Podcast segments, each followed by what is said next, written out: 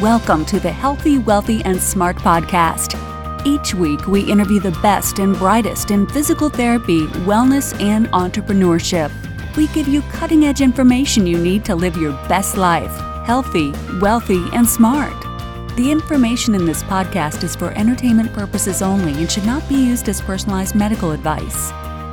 And now, here's your host, Dr. Karen Litzy. Everybody, welcome back to the podcast. I am your host, Karen Litzy, and in today's episode, I am so excited to welcome back to the podcast Alison Sim. Alison qualified as an osteopath in 2001. She has a master's of pain management from Sydney University Medical School and Royal North Shore Pain Management Research Institute. She has lectured at Australian Catholic University, Victoria University, RMIT, and George Fox University in a variety of science and clinical subjects.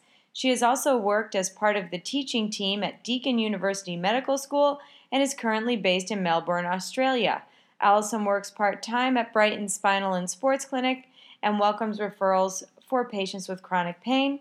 Alison is also the newly minted author of the book Pain Heroes. I suggest you all check it out and pick that book up and we will have a very we'll have a link to it in the show notes over at podcast.healthywealthysmart.com. So today I'm so happy to have Alison on during September, which is National Pain Month, and in this episode we discuss the societal and financial implications of chronic pain, how Alison develops a therapeutic alliance with patients with persistent pain, lessons from her book Pain Heroes: Stories of Hope and Recovery and the importance of empowering patients and enhancing their control over their symptoms. So, Alison is wonderful and amazing, and I'm so honored and happy to have her back on the podcast. So, enjoy. Hey, Alison, welcome back to the podcast. Happy to have you back again. Thanks so much for having me again, Karen. It's lovely. And, you know, it's such a perfect time for you to be on the podcast because September is National Pain Awareness Month. At least it is here in the US. I don't know about Australia. So I feel like we're going to have the perfect conversation in the perfect month for this. It is. It's great timing. We, we just had our uh, National Pain Week a couple of weeks ago. So it's wonderful that we're getting this these messages out there and really starting to raise awareness when did you first kind of dive into pain science or the study of pain? So it would have been about probably eight years ago was when I started looking into this area, and it was as a result of my own pain. And I really I had this persistent pain in my low back upper uh, low thoracics, upper back that radiated around into my ribs. Had neuropathic components in in hindsight, and it still bothers me at times. And just because of my training and where I'd come from and the way I was practicing, so I'd, at that stage I would have been out of uni twelve years. I was starting to see some glaring discrepancies in what I was being told by practitioners because I was really looking for that practitioner who was going to be able to help me and how things were panning out. So I was, I was starting to be aware that things weren't matching up. And in the end, I got some scans done, which ended up being all clear. And a very sensible doctor just said to me, just get strong. And it wasn't much more than that that I actually needed to get on with things. He did some very, very vague, in hindsight, pain education. So, but really just based on the idea that pain wasn't equal to tissue damage, or it also wasn't equal to posture or malalignment, or all those things that were probably going on in my head, or you know, joints not moving, things like that. And I took him on his word, and I actually did get strong. So I I switched from doing more cardio based stuff and being a bit hit and miss with my exercise. And I started lifting, I started deadlifting and squatting and really consistently getting to the gym. I started running a lot more and I got quite fit. And within six months, the vast majority of my pain had gone away, probably off the back of the reassurance as well. So I was, I stopped looking for things, I stopped getting all the passive treatments that I was getting. And so it was almost like I sold it to myself or I, I experienced mm-hmm. it for myself that this was the way forward.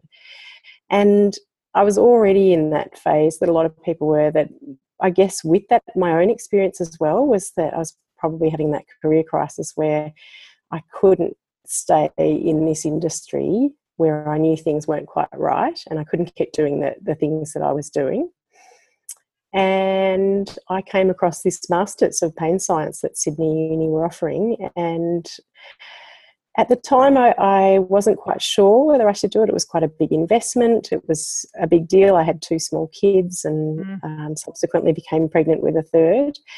And it required a lot of time to study and things like that. And uh, a couple of people said to me, "Look, just do it, and you'll figure out what to do with with the degree." And it certainly has panned out like that. So it took me quite a while to get that get through that. It was about four years of study, and uh, I finished it about eighteen months ago, two years ago. So that's probably that's where I'm at now. Have you noticed any shifts in healthcare or in in practice with other practitioners when it comes to the science behind pain and and how practitioners are utilizing that within their patient populations Look, there certainly seems to be a shift. And from my perspective, it feels like a really big shift. But I think what we have to keep in mind is that we live in these little bubbles where mm-hmm. we hang out with this people with similar likes and, and beliefs and we're often in our similar forums and things like that. So we forget that whilst a group of us might be changing our, our views and the way that we practice that it's not essentially happening across healthcare industries. Having said that however i ha- i've worked in in the states in the physical therapy colleges and seen that they are beginning to adopt some of these changes and an understanding and, and a recognition that things need to change. But I think what they find is how to integrate that is really difficult because what they'll be doing is teaching very biomechanical, you know, you know, old style stuff that, that you and I would have been taught in mm-hmm. one class, and then literally walking into the next class that I might have been teaching. And if you're teaching it in in final year, it's blowing their minds uh, and quite frustrating, obviously. If you're teaching it in in the earlier years in first and second years it's really really hard. It's this complete clash of ideas that's going on in, in people's brains and the bio stuff is really important. They do need to understand the basic anatomy and physiology and, and the acute pain side of things.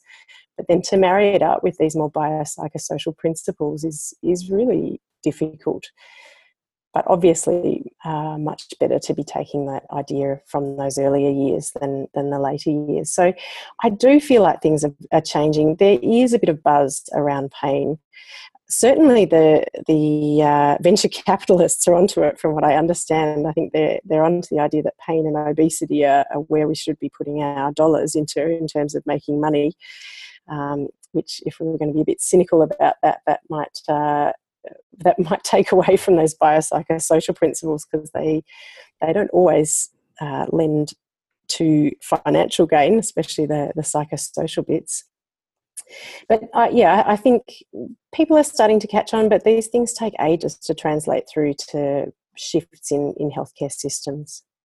Yeah, there's no question, and I think it's interesting you brought up the the venture capitalists being interested because I had interviewed Beth Darnall uh, a couple of uh, last week, I think, and she spoke in Davos, Switzerland at the World Economic Forum about pain.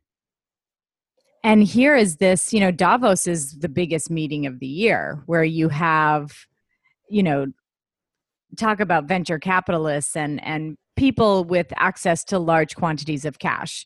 And she was able to talk about pain and was able to talk about it from a biopsychosocial uh, standpoint. And I think if we can get more people doing things like that, you may have bigger shifts, more seismic shifts, uh, perhaps in policy and perhaps in, in research funding, which is where you really need to have the shifts. Because if you don't have funding for research and you don't have research out there, it's hard to say that a that the biopsychosocial uh, framework may be a better framework than the biomechanical framework. I think you're exactly right. And, you know, good on Beth. She's doing an absolutely fabulous job. She's uh, a real leader in, in the industry. I, I, and I completely agree. I think if we're talking about economics and we talk about the costs of of chronic pain and just what it costs in terms of not just healthcare utilization but disability payments and uh, you know for us work cover payments and all those all those systems that have to run in order to uh, to help rehabilitate people. They're enormously expensive. Enormously, yes. I think in the yeah. US alone, back just back and neck pain. So we're not mm. talking about pain anywhere else, just neck and back pain is mm. something mm. to the tune of 96 billion dollars. Mm, when when you're talking about utilization of healthcare, missed work, disability, so on and so forth. And like a lot of these chronic diseases, like diabetes and uh, like obesity, they're they're not there's there isn't a, a, silver bullet or a quick fix. There's a there's a chronic biopsychosocial conditions that need to be approached from that. And again, that, that cynical side of me that's that where the venture capitalists are cottoning on to this idea and saying, well, look, obesity is where the money is and pain is where the money is. I think all that's going to end up being is the idea that they're looking for the silver bullet or the quick fix, which when we actually, you know, we do have a lot of research on pain. I know you're saying let's fund it more, and definitely from a, I think from a systems point of view, how can we save our systems money and what, how can we best invest that money? That's definitely where we want to be looking mm-hmm. and producing some good evidence because that's what changes policy but I think I think in terms of evidence, we have good evidence to say that a, a multimodal biopsychosocial approach is what's required to get the best outcomes. But obviously, you know, spending our money on allied health, which is the you know the psychology and the physical rehabilitation and the occupational therapy and the um, you know the, the nursing side of things, it's not as sexy as the mm-hmm. procedures and things mm-hmm. like that, which is probably where the the money lies, which is not much difference to what we've had in the past in terms of the other the bio bits of things like manipulation or other um, other more passive approaches. And I don't know. it's yeah, just, no, it's it, it just it's, seems to be reinventing the wheel again. Right. And it is a very complex societal problem. And like you said, there is no one quick fix. And I think I think that from a cynical standpoint, there probably is the those investors out there saying, if only we just had this one device and someone Ooh. could wear it like a po- you know those posture devices. yeah, that's you know what I mean. Like you yeah, stick magic, it on you somehow, and it buzzes if your posture's bomb. Yeah, yeah, and, that's right. And I feel like, is that what people are looking for? Is that what the public is looking for? And then I think we get into a whole discussion on pain outside of our, like you mentioned earlier, bubbles or silos outside of healthcare, and trying to make this conversation around pain to be a little more forward facing to the public. And which is which is hard because which is hard, yeah. Society, they're not. We're we're not we're not used to having this complexity we are used to having that kind of consumer mentality of a, of a money back guarantee or things being simple and easy and and I think that's where we see so much anger and disappointment and frustration in those healthcare settings for people who have more chronic conditions. We all have patients that come in and say, you know, I saw Kobe Bryant did X, Y, and Z, or that you know this other professional athlete or actor or actress has done x y and z and they had knee pain i have knee pain so why can't i do the same mm. so how do you have the conversation with the with the patient in front of you to educate them that mm, maybe not uh, it's a great question and it re- often it really depends in on who's in front of you and particularly how good your rapport is. Mm-hmm. So with with this guy, I just felt like I, would I'd missed something with him. There was obviously bits of his story that I hadn't heard well enough, uh, that and or that we hadn't quite got to that point where he'd under he'd, where I'd disengaged that pain equals tissue damage and uh, that bigger picture understanding.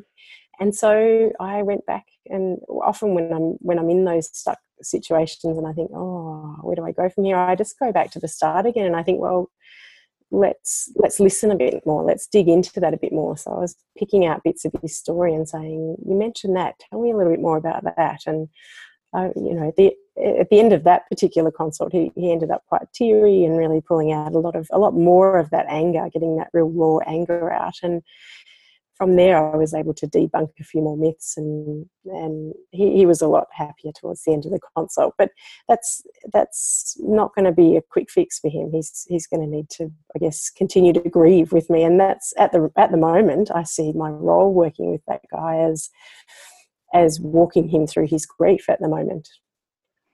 And so it sounds like if someone has a lot of these entrenched beliefs, it comes mm. down to allowing them to tell a little bit more about their story and using, like you did, that sort of open ended, well, you had mentioned this, tell me more.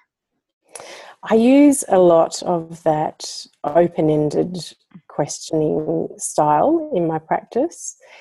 And I really place a lot of value on listening and understanding because I think from that platform, you have a lot more opportunity to make change.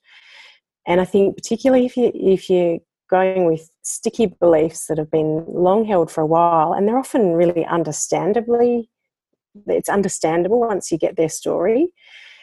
Uh, it's it's really you can't just go in there and try and debunk those if you're not really understanding why they got there in the first place. And so, I, I really think we need to start seeing listening as an intervention in itself. And the research says that it has value. The research says that creating that rapport probably has more value than anything that you could ever do with your hands. Um, you know, there's there's there's a fair bit of evidence out there about therapeutic alliance, and so if we are going to be evidence based practitioners, there's a great place to start. Invest mm-hmm. in the alliance, and really that comes back down to spending time and making sure that you really have understood where the patient's coming from. Uh, yeah, I could not agree with you more. And what happens if that alliance never comes? Well, that's a good question too. It's I, I feel like I just am constantly learning in clinical practice, and I, I love that that I'm I'm keeping really open eyes and open ears and uh, continuing to be mentored and things like that. So I, I, can think of a really interesting case recently where this happened, and I'd been sitting in with one of our doctors and I watched her with two patients who were really, really angry. When they came in, they wanted to absolutely rip her head off, and they were one of them was a new patient, one was an existing. And it was like watching magic. She she took these really, really angry people and, and in 15 minutes had the meeting out of her hand. And essentially what she was doing was really uh, agreeing with them. So that the whole time she was agreeing with them and really listening to them and and digging into why why they were so angry and seeing if she could really understand that. And uh, so myself, I had a patient coming in and and she was quite abrasive and really rude and angry with me. And uh, it was a first consult so she really had no reason to be angry with me. And uh, you know initially there's that reaction to that when where your hackles go up and you think, gosh, you're being quite rude to me. And I've got a lot of people, you know, I, for me, I've got quite a big wait list and uh, I don't need this. So if, you, if you're going to come in and be rude and horrible to me, I don't particularly want to help you. That's, that's the natural gut mm-hmm. reaction to mm-hmm. that patient. And so for me, it was really great to be able to recognize that that was going on within me uh, and to take a couple of deep breaths and kind of stand back and think, righto, okay, this person obviously has a really important story to tell. And, and I almost set myself the challenge that we're on in first contact, I was thinking, well, this is not going to go well. She, I can just imagine her slamming the door and being rude to the mm. reception staff as she storms out because she's not going to get what she wants. She was, um, you know, she she was not happy that this was about education and there wasn't enough action going on. Uh, and so I really set myself that challenge to to channel that doctor that I'd been watching and saying, could I actually turn this around and could I actually see if I could put myself in her shoes and see why uh, why someone would come in to someone she hadn't met before and be quite so unpleasant. and uh, and so I, I, really just took that open questioning uh, to its extreme and really listened to what she had to say. And I could see towards the end of the consult where she was coming from. Um, obviously, couldn't entirely uh, put myself in her shoes, but I could see why she was why she was quite angry. And towards the end of it, I, I, I was sort of putting it back in her um, in her hands and saying, "Look, you know the choice is there. This is this is what we're offering, and you're recognizing that what you've done in the past hasn't hasn't worked so well, and and I'd love you to go away and sit on what we've talked about for a couple of weeks, and then come back. And if you'd like, we can maybe start a movement program and maybe talk a little bit more about this and." Uh, and she said, "Okay, okay." And then and then she paused for a minute, and then she said, actually, can we start now? and I thought, oh, nice. Oh, fabulous. yeah. So um, that was a that was a nice little win.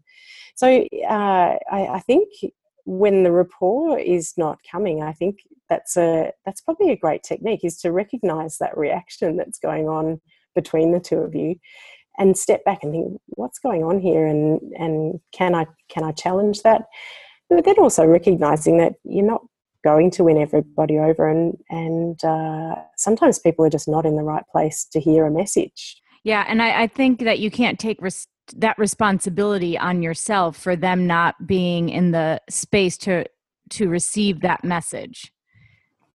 Absolutely absolutely. And there have been patients uh, that I've spoken to who've, who've done really well with the biopsychosocial approach and chatting to them afterwards and say, hey, actually, you saw one of my pain education heroes and you didn't want to hear his message.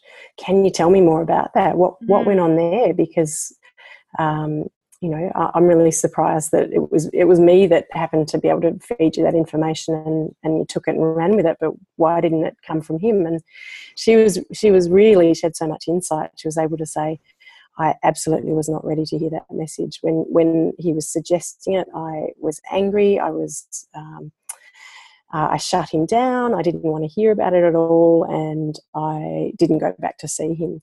But she said, in hindsight, he had actually probably planted a seed, which she then heard three or four months later from another practitioner who handed her a book and and started her talking drip feeding information and then uh, when that person referred her on to see me, she was absolutely uh, essentially ripe for the picking. So she she had the information on board. She'd been considering it for a while.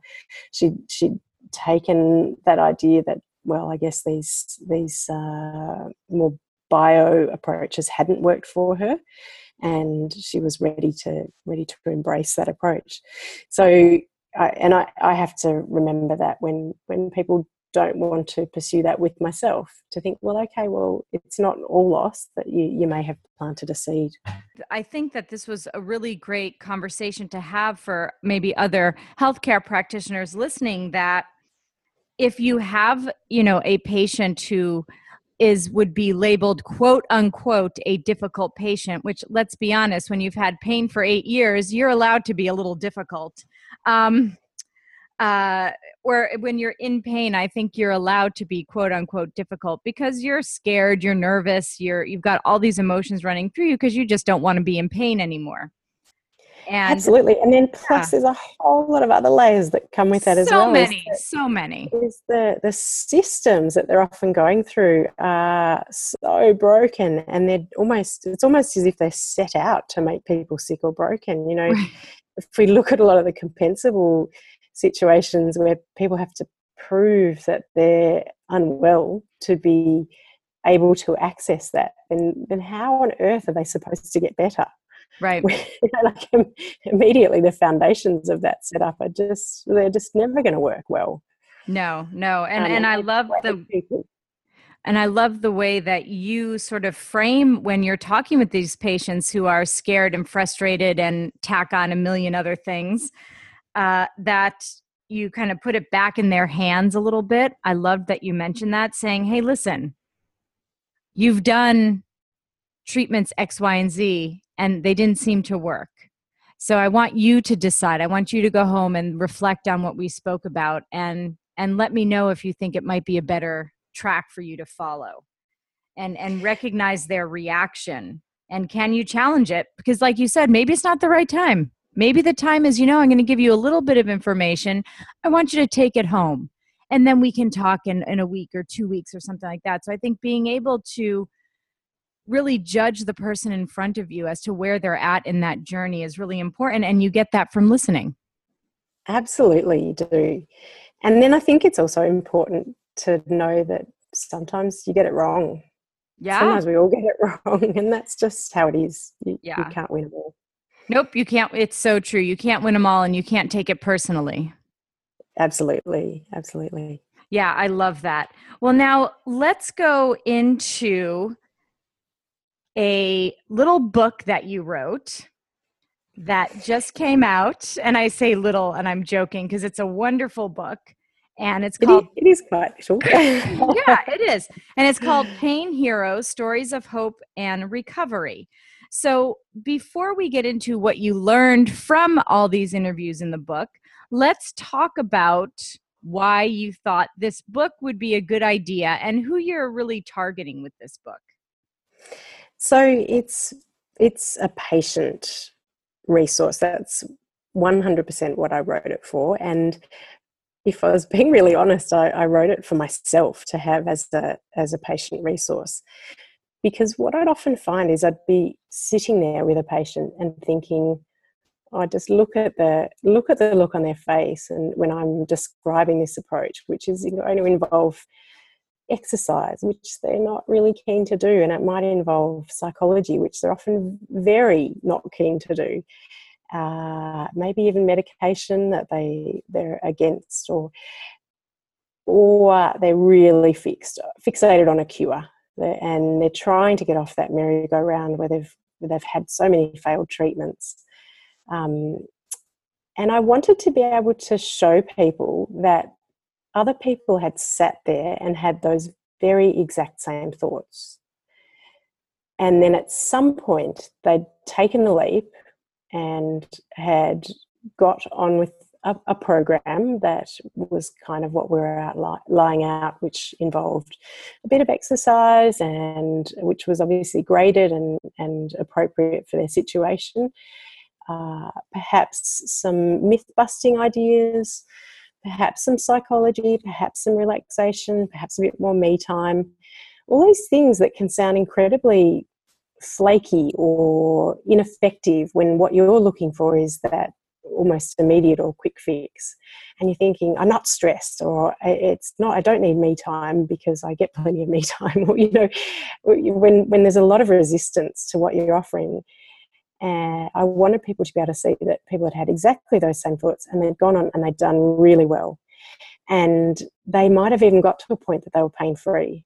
Uh, or maybe they weren't pain free, but where they were saying things like, pain just isn't a thing for me anymore. So it's, it's not such a big deal.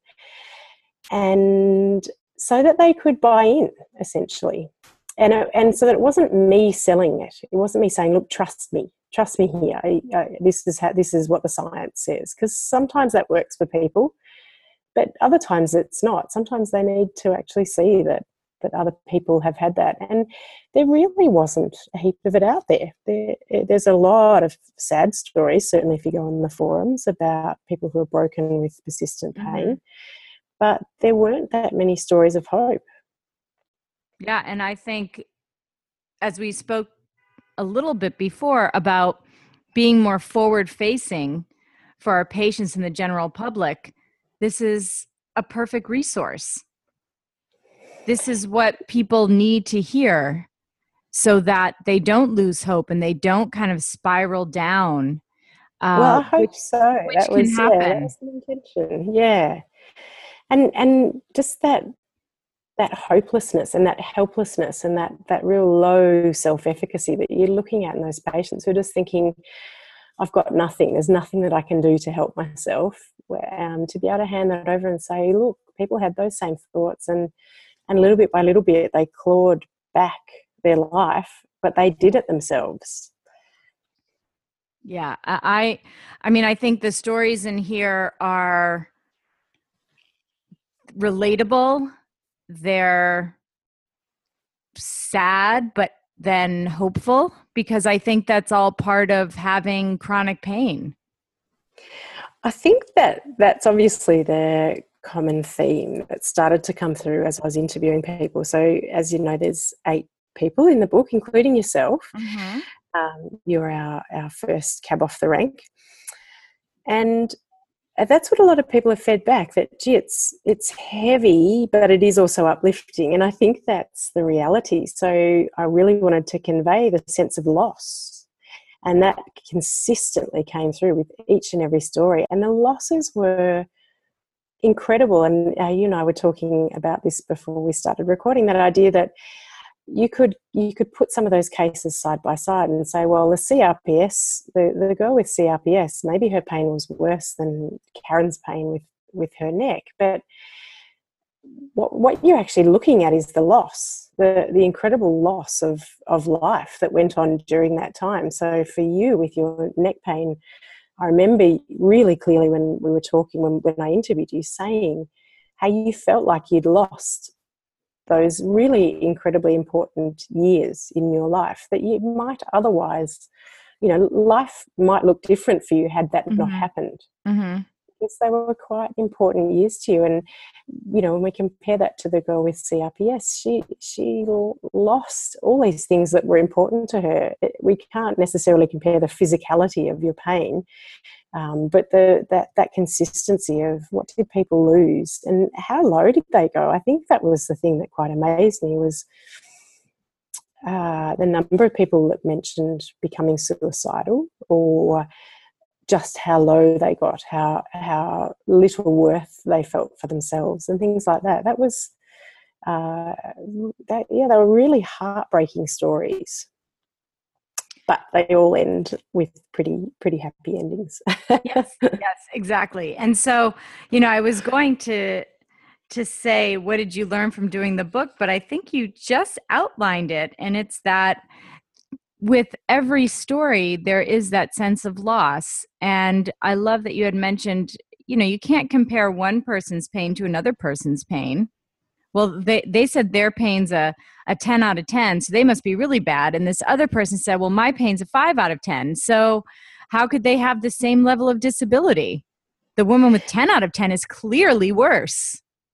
That's right but you, you just can't compare them side by side. And uh, you know pete moore he, he speaks beautifully about his pain experience and just how he lost his career he lost uh, you know he had a mortgage to pay he got he got so sad um, that yeah he really felt that life wasn't worth living and and the functional loss for him was was incredible uh, but again, you, you, can't compare that. Uh, Lou, who was a family friend who I interviewed at Christmas, she, uh, you know, her third child was was predominantly brought up by a family friend because her pain was interfering with her life so much. Now, I mean, that's that's a massive functional, in, you know, impact. It's huge, absolutely huge. huge. Yeah, gut wrenchingly sad what she went through, but it just shows what an incredibly brave person she was, and that that information for her that turned her story around came at just the right time, and it was obviously pitched at just the right level for her, and she took it and ran with it and boy did she run with it and you know completely turned her life around. She's employed now and she's got three beautiful big strong boys and um, yeah amazing stories but but boy oh boy they uh they they're some of them are pretty heartbreaking yeah, the the journey to get there is not always pretty. And I no. think as a practitioner, when we have conversations with patients with persistent pain, we have to keep that in mind that it's not a it's not always going to look shiny and pretty and there's not a progression that's linear and that we have to allow that patient to experience all of that. We can't try and say, oh, no, no, no, if you just do this, you'll feel better. Well, allow them to voice that, hey, listen, this is how I'm feeling, and I didn't do my exercises this week because, and this is why. Absolutely. But I think also we have to keep in mind when we're taking that history off the person, particularly if we're in that first and second consult, getting the nuts and bolts or the, the immediate timeline is you know it, it does have relevance and it is mm-hmm. important and we do make, need to make sure we're ruling out red flags. But understanding understanding their thoughts and what went on you know you know that saying to patients wow that sounds really terrible. Tell me how that felt or you know tell me what you went through with that.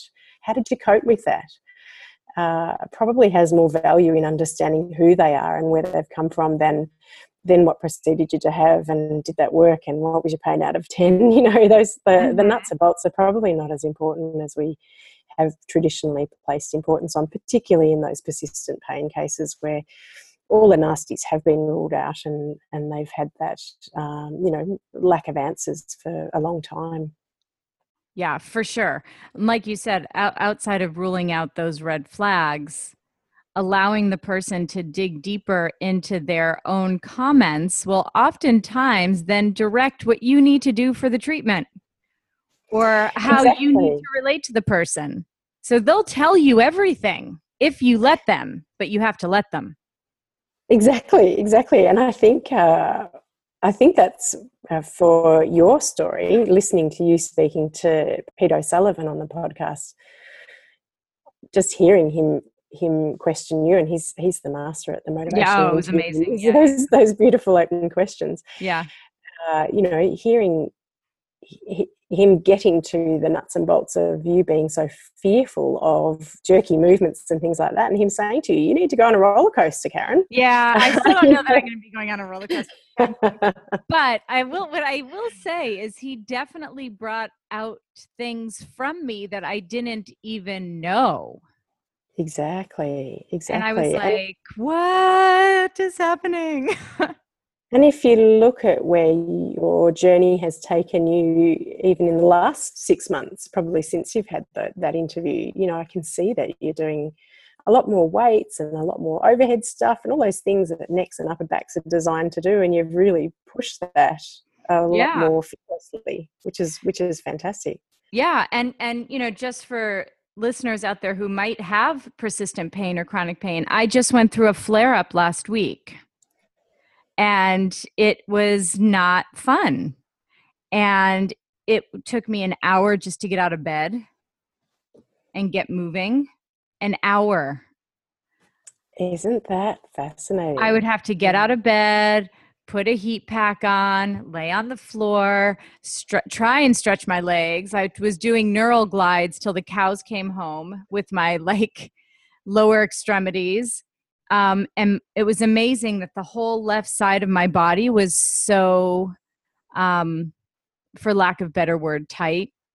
But I would say neurally tight that I couldn't even straighten out. Like I had a positive slump test. I couldn't even straighten out my left leg.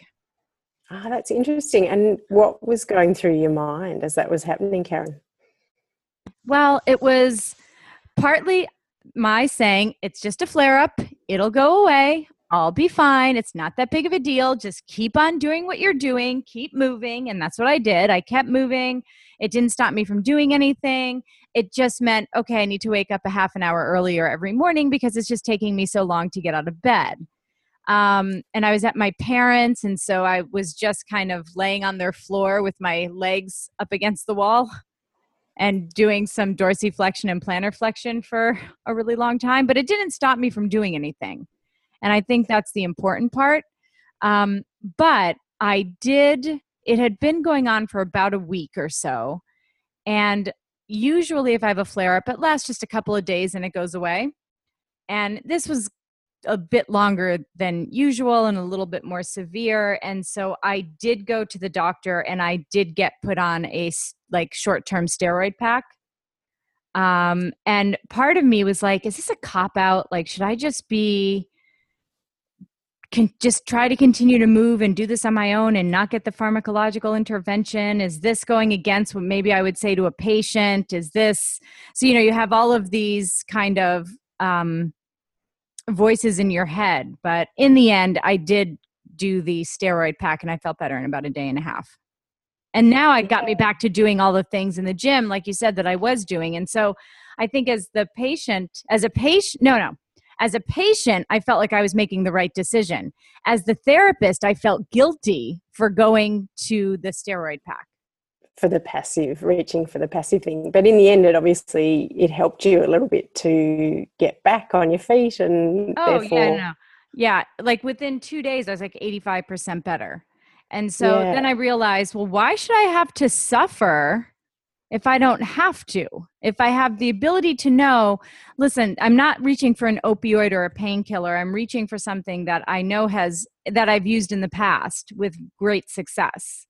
Yeah, and it suggests that there were no nociceptive drivers going on there, but it also sounds like you were incredibly pragmatic and you didn't freak out and you kept doing all your bits and pieces. Yeah, yeah. But The interesting thing is the that you recognise the aversive bits, just how yucky it is. It's really not pleasant, is it? And I think that's a great thing for us to take away uh, for for patients in terms of empathy is to say, you know, we can we can reduce the distress, we can certainly reduce the catastrophizing, but there's you know, there's the yucky bits still remain, and Yeah. um, and yes, you can still live your life. That's what you you showed that you got on and you didn't drop any function at all, but you were still really aware that that pain was there and it was not pleasant, and gee, it Oh. wouldn't be particularly nice if it hung around uh, for a longer time. I, I think I had the, the same kind of thing happen when I, I had a flare up. So, very similar um, circumstances starting back at uh, a new job.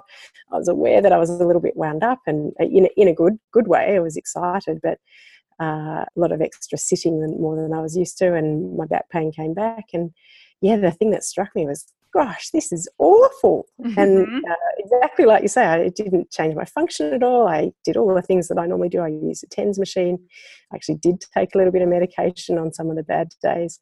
And it was crappy for about two months. And then it just went away after a great weekend with lots of laughs. So I think uh, I think those episodes they, they really keep us grounded, don't they? Yes, they definitely do. And and I think it's important to note that you want to have the right mindset. Like we both did, okay, this isn't going to stop me from doing anything. I'm not going into bed rest, I'm not going into hibernation, I'm not going to be back to the way I was before. But at the same time, from a pragmatic standpoint, you have to think, well, I need to, like, I'm going on a trip in two and a half weeks. And so I couldn't let this go any further and that's why Yeah. that's why I was like, I have to do the I have to do this um, steroid pack Yeah. and continue to do everything else that I was doing. Exactly, and it and you were probably on the way to healing anyway, and it probably just Mhm. gave you that leg up that you know it accelerates things a little bit. Yeah, yeah, and and I think that's I've I think it's okay. What do you want the listeners to really take away from all the stuff that we spoke about, and and maybe take away from your book, Pain Heroes? Ah, that's a great question. I think it's it is as the the story the title says, which is uh, ho- hope and recovery stories of hope and recovery. So I think that there is that we take a very negative view of the outcomes for persistent pain and there's a good reason for that that they are you know wins in a persistent pain setting and particularly in a persistent pain clinic they are pretty hard won and when we get them we do tend to run up and down the hallways and high five each other and get get all excited when we get reductions good reductions in pain scores and and really good functional outcomes they they are hard won, but they do happen and, and they are worth aiming for. So I think that's the idea is just to to stay positive about this and to show people that taking back control of their health can be really hard, but uh, it can be done. And when it when it's done well with a good understanding, it can lead to some really good outcomes. I agree. And taking back that control is, I think, a huge part of it. And I'm glad that you mentioned the control part. When I had the conversation with Dr. Darnell, we said the same thing. It's about having some semblance of control over your life and over a situation that previously you thought you had no control over and it was going to spiral out of control.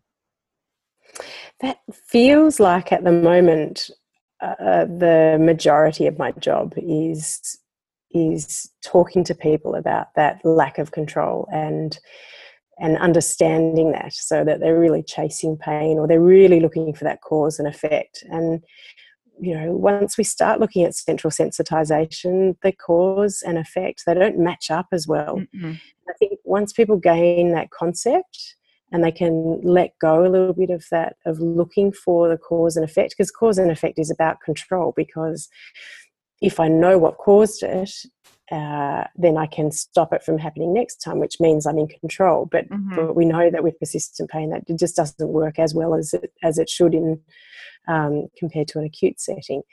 So I, I completely agree. I think a lot of this comes back to control and and people's relationship with control and just having to surrender a little bit of the control, but also to understand that it probably didn't exist in the first place once once those changes have occurred in the nervous system.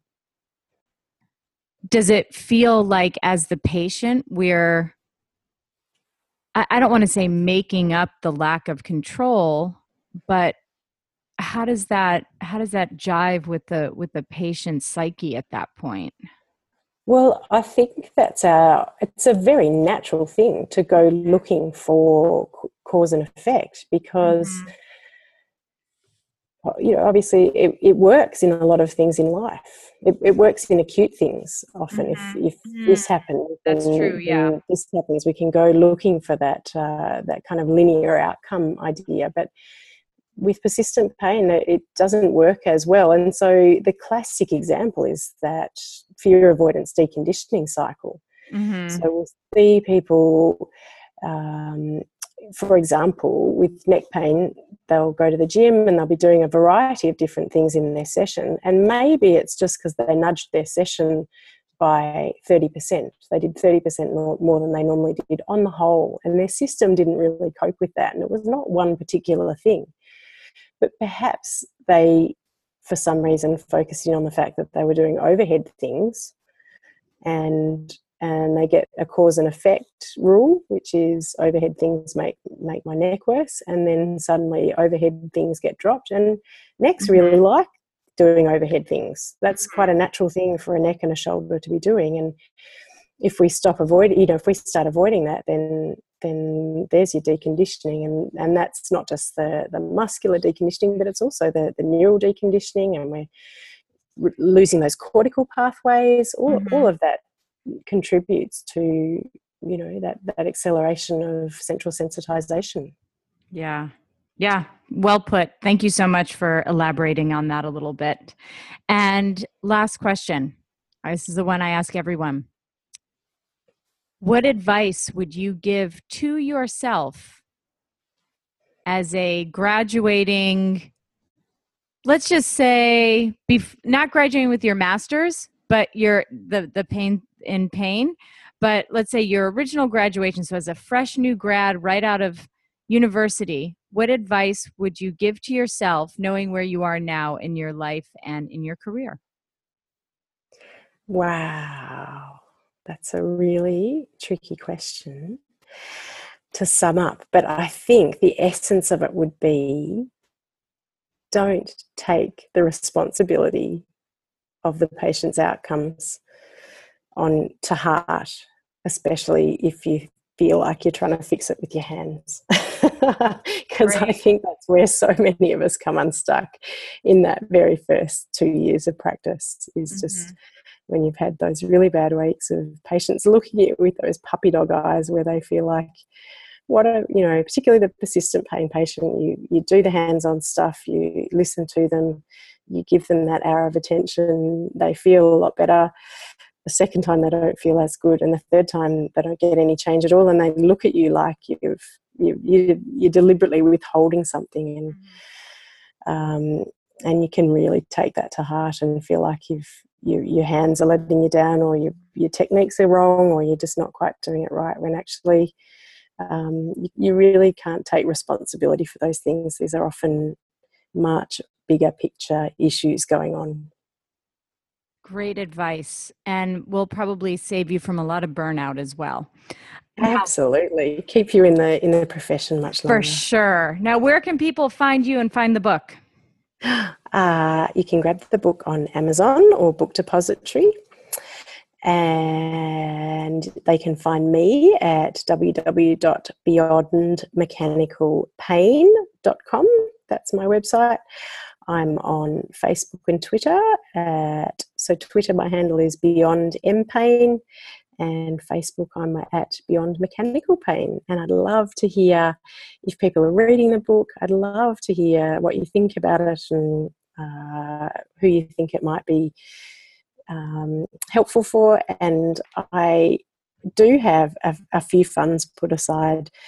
The Noi group were kind enough to give the book a bit of a plug, and a lot of people bought the book directly off my website, which meant the money went straight into my account. And I, I just uh, emailed them today and said, Thanks so much for giving the book a bit of a plug. I'm going to use that money to donate to some of the pain clinics around awesome. uh, our state in Victoria. But if anyone felt that a couple of books would be helpful for an institution, um, please give me a noi because I, I do have a little bit of uh, funds up my sleeve for a few of those donations.